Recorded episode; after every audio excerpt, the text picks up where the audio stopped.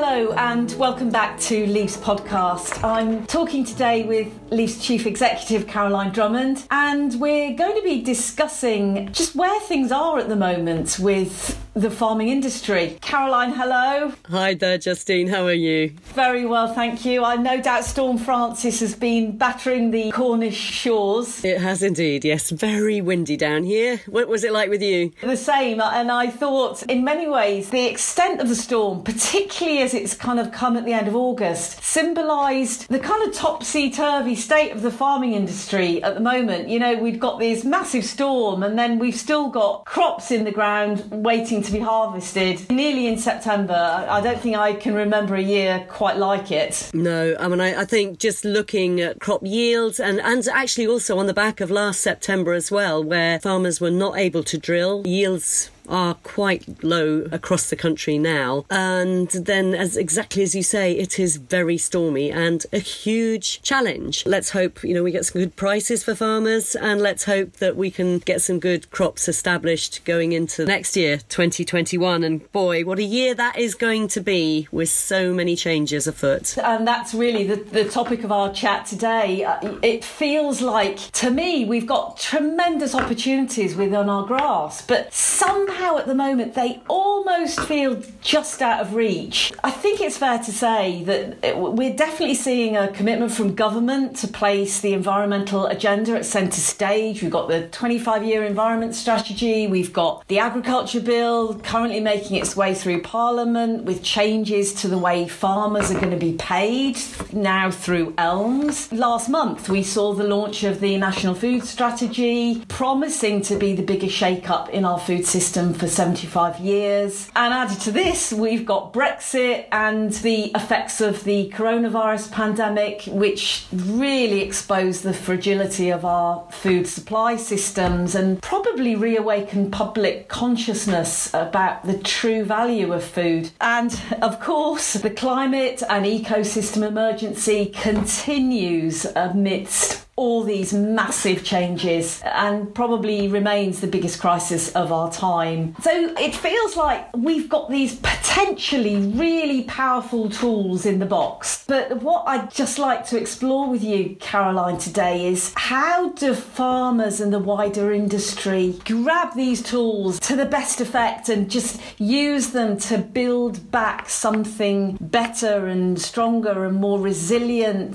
to future shocks and just build back greener? Well, I think, uh, as you say, there is a lot of things going on. And I, I kind of almost visualize it like a, an old clock and all the cogs all going round, but somehow they're all just not quite interconnecting yet. And I think this is going to be the challenge the importance of creating a big framework with vision. And that's, well, that's ultimately that's government's job to do. But for farmers, it's finding out where is your place in all of this. And I think one of the most important things is recognizing there is always going to be change. So if you look back 30 years when we started with Leaf and uh, 2021, we're going to be celebrating 30 years of Leaf and putting into play our strategy, our next 10 year strategy to make sure that as an organisation we're fit for purpose. But farmers, as you say, are resilient, have had change all the way along, but it's making sure now against all the changes, whether they be political, climate, technical, social changes, you can build back a resilient business. And that's why, to me, integrated farm management is always such a strong framework for really trying to work out those areas where you're doing it right technically, those areas where you know you need to make either new investments or change the process, right through to actually, you know, what are the values of, of your own individual farm. And I think, you know, if there's one thing that is going to be so key, it's for farmers to be making sure they are in control of the things that they really know they can control. And that may be your market to a certain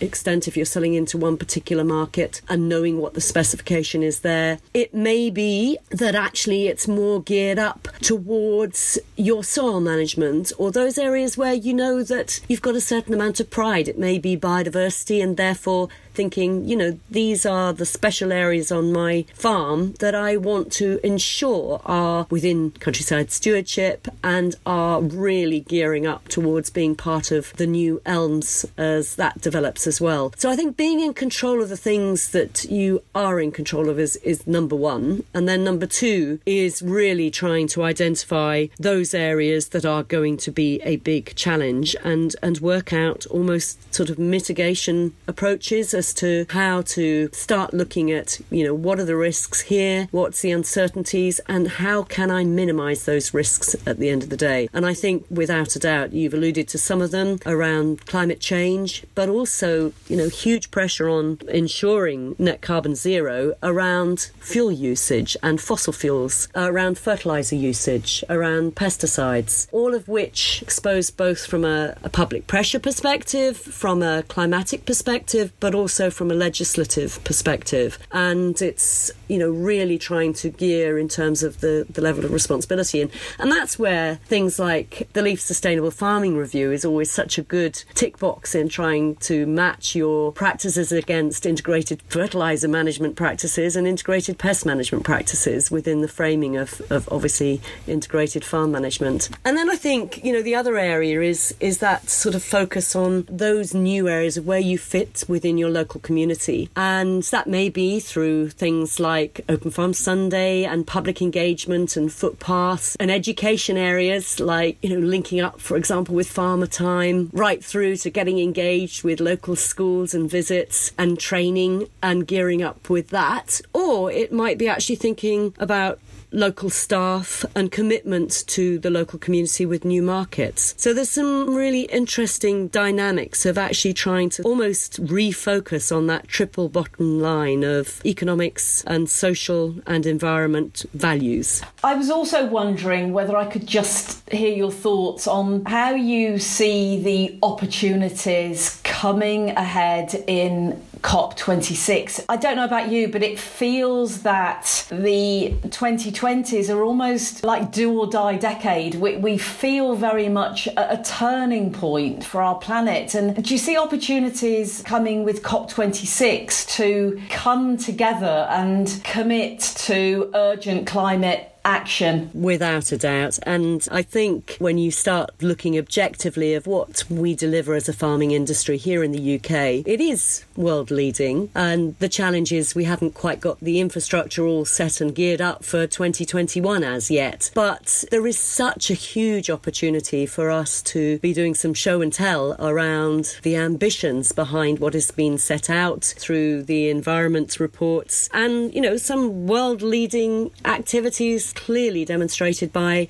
Leaf members. I'm so proud to see the wonderful things that I know our leaf Marque growers are delivering against, right through to obviously our demonstration farms. And you just look in awe about the innovation, the can do approach, the questioning, the adaptation in terms of trying to find solutions. And at the end of the day, you and I always know, Justine, where people have said, oh, yeah, Neil, we've done it, we've cracked it. You know, they haven't yeah. because there's always going to be another question of, well, how can I do it better? and what happens if you know what happens if it's too wet or what happens if it's too dry and i and i think you know that capability to adapt is something that actually is really driving change whether it be for improving biodiversity improving soil health and improving ultimately you know the capability of our farmers to deliver. And you know we've talked about it before justine around the importance of health and diversity. And that really does have to be within the health of our farm businesses and the diversity of our crops, right through to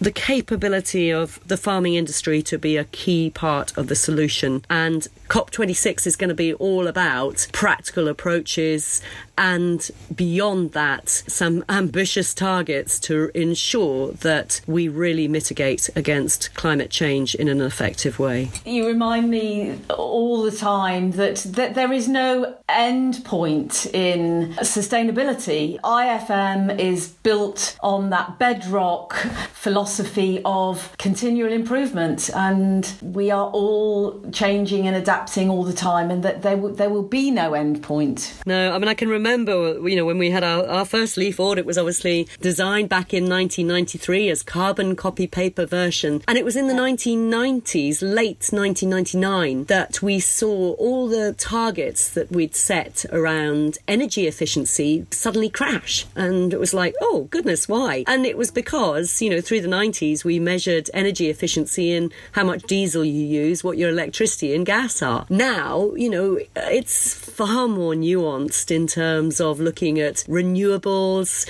carbon footprints, looking at uh, really trying to get better attention to detail at a completely different level. And I think, you know, just as it, it's like biodiversity, we've been pretty good at, at trying to build and maintain the habitats that we've got. Our next step is to really kind of turn up the volume on enhancement and biodiversity enhancement and, and working out how to effectively work better with nature. You know, nature is ultimately the most effective technology in delivering sustainability. And, you know, we kind of need to work with her to understand how we're really going to manage good, effective crops and mitigate against climate change. And Caroline, I wish we could carry on talking, but time is against us, and I'm going to carry on this time theme because of your clock analogy you used earlier. And I feel that the framework of IFM will be the tool that we use to get those inner workings of that clock ticking on time and keeping farmers to rhythm as they press ahead over the next decade. Yeah, no a very good analogy. Thank you, Justine. Thank you, Caroline, for sparing time to chat with us today. I'm Justine Hards, and editing all our podcasts with such skill and dexterity and often patience is Sam Conway. Please join us again in a few weeks when we'll be taking a look at farmer communication, outreach, and public trust, building public trust, just ahead of Leaf Online Farm Sunday on the 20th of September. Caroline, thank you so much, and we will get you back again very soon in a few weeks. Brilliant. Thank you, Justine. Thank you.